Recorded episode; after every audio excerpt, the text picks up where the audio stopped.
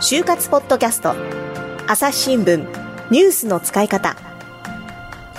皆さんこんにちは。朝日新聞社就活キャリアアドバイザーの篠原真希子です。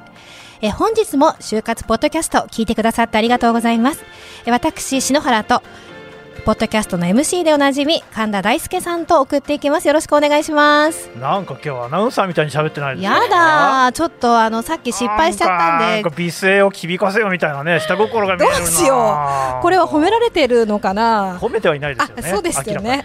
なんだ、はい、褒められてるかと思っちゃった。よろしくお願いします。入社22年目です。あ22年目なんですね。そうなります。はい。よろしくお願いしますいやちょっとフレッシュっていうところをね私今ここ拾っていいのか分からず続けていきたいと思います。はい、えー、今日もですね内定者に来ていただいています、えー、今日の内定者は北陸地方のテレビ局に内定した中田さん。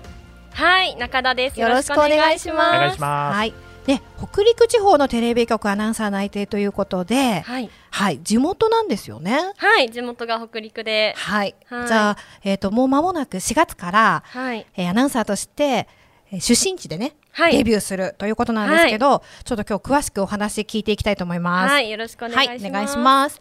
えー、私とですね、中田さんが初めて会ったのは、えー、テレビ朝日のアナウンススクールでしたよね。はい。もうまだ1年生の時で、1年生の5月くらい4月か5月くらいだったと思います、うん、いやあのね大半がやっぱり3年生が多いんですね、うん、アナウンサースクールに来てる子たちっていうのは、はいはい、その中でこう1年生の中田さんがいたのを私うっすらと覚えてるんですけど、はい、結構だから1年生から来てたってことは、うん、それより前からアナウンサーを目指してたってことなのかしら？そうですね。あのもう小学生くらいの時からぼんやりアナウンサーに憧れていて、はい、あの放送委員だったんですけどあの運動会のこう実況というかアナウンスをやった時とか、うん、アナウンサーになりたいなって思い始めてあとは高校時代にも放送部に入ってでその時にあの全国高校サッカー選手権の場内アナウンスとかをさせていただく機会があってその時からあの将来仕事でアナウンサーっていう職業をやりたいなって思い始めましたね。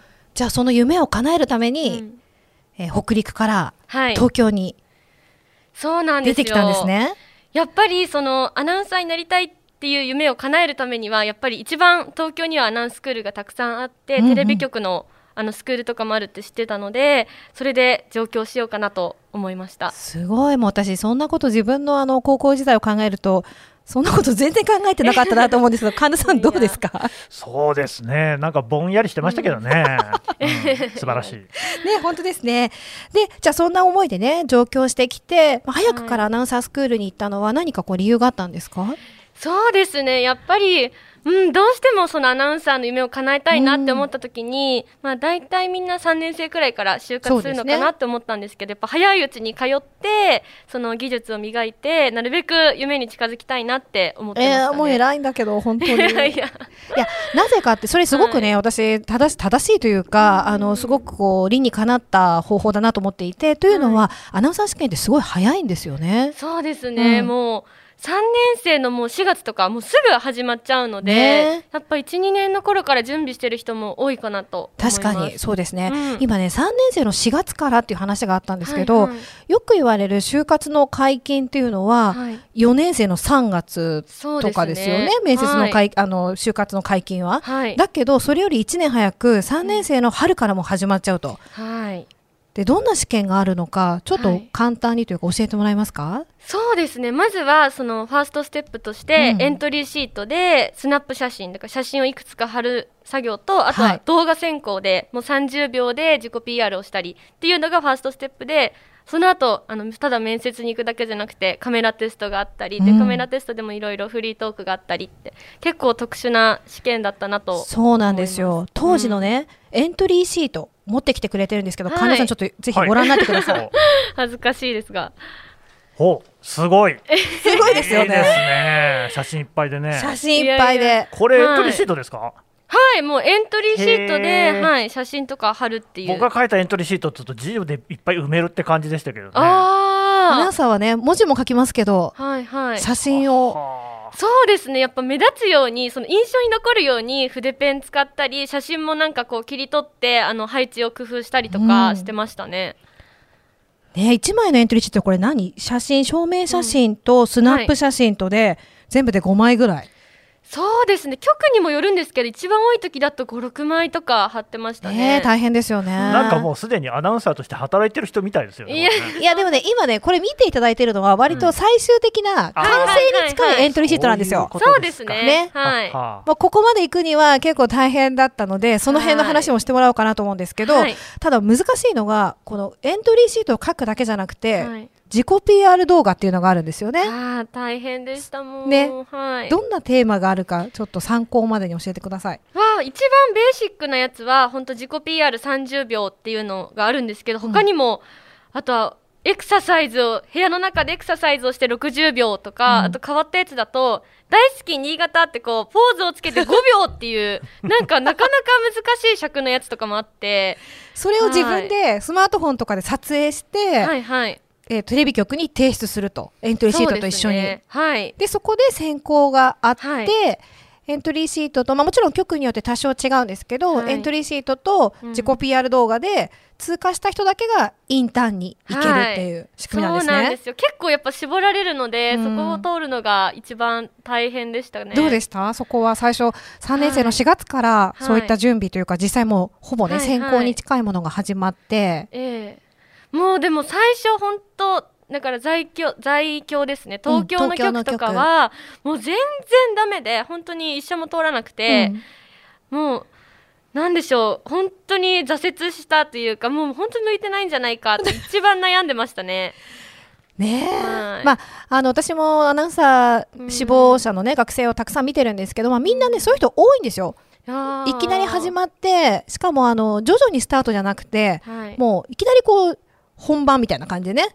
試験本番になってくるのでそこでちょっと準備が追いついてなくってなかなか通らないっていうのはよくあるパターンなんですけど、でもまさか自分ではそんなに落ちると思ってないでしょ、そうなんです。なんか私学生キャスターをやってたりしたこともあって、周りにこうすすごい先輩とかたくさんいてそういうあのインターンに行ったんだよとかそういう話いっぱい聞いてて、うん。だからもうエントリーシートで落ちると思ってなかったんですよ 当時は本当ね。傲慢だったんですけど。いやでもそれね。わかる。いや、うん。あのいやなんか当然みんなねいけるんじゃないかと思って受けるわけだかそうらなんです。まさかこんなに通らないとはと、ね本当に辛かったですね。辛かったよね。はい。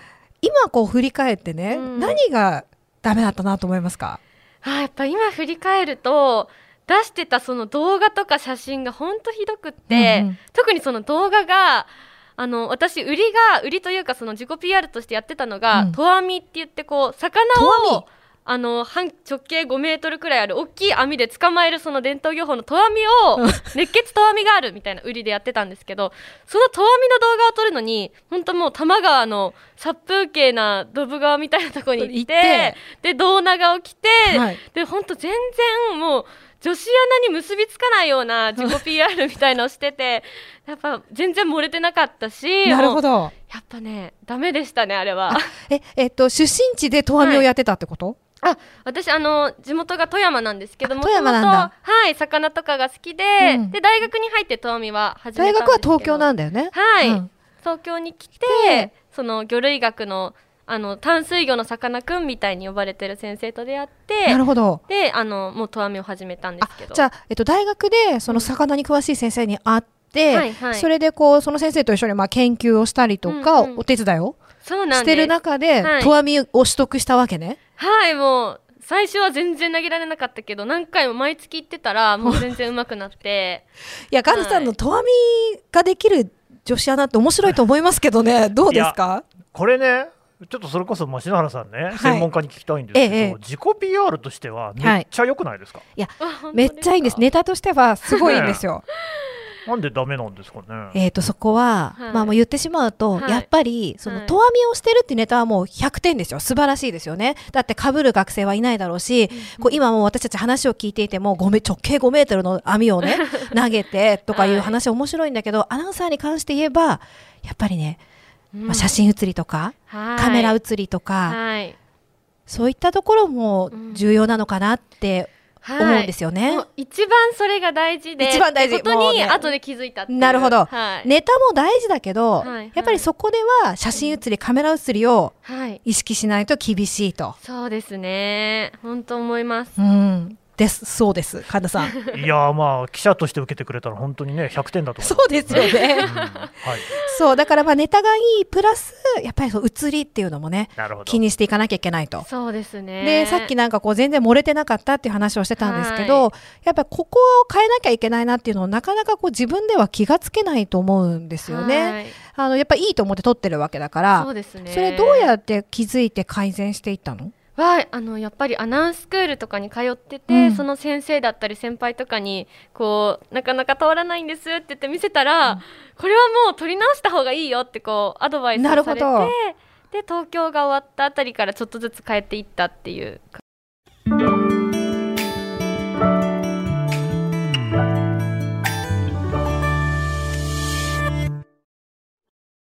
朝日新聞ポッドキャストニュースの現場から世界有数の海外取材網国内外各地に根を張る記者たちが毎日あなたを現場に連れ出します。音声で予期せぬ話題との出会いを朝日新聞ポッドキャストニュースの現場から。さてあの就活ポッドキャストを聞いてくださっている就活生の皆さんにお得なお知らせがあるということですね篠原さん。はいえー、概要欄にある URL から、うん、朝日新聞デジタルの就活割にご登録いただくと、うん、就活に役立つプレゼントをしたいと思っています。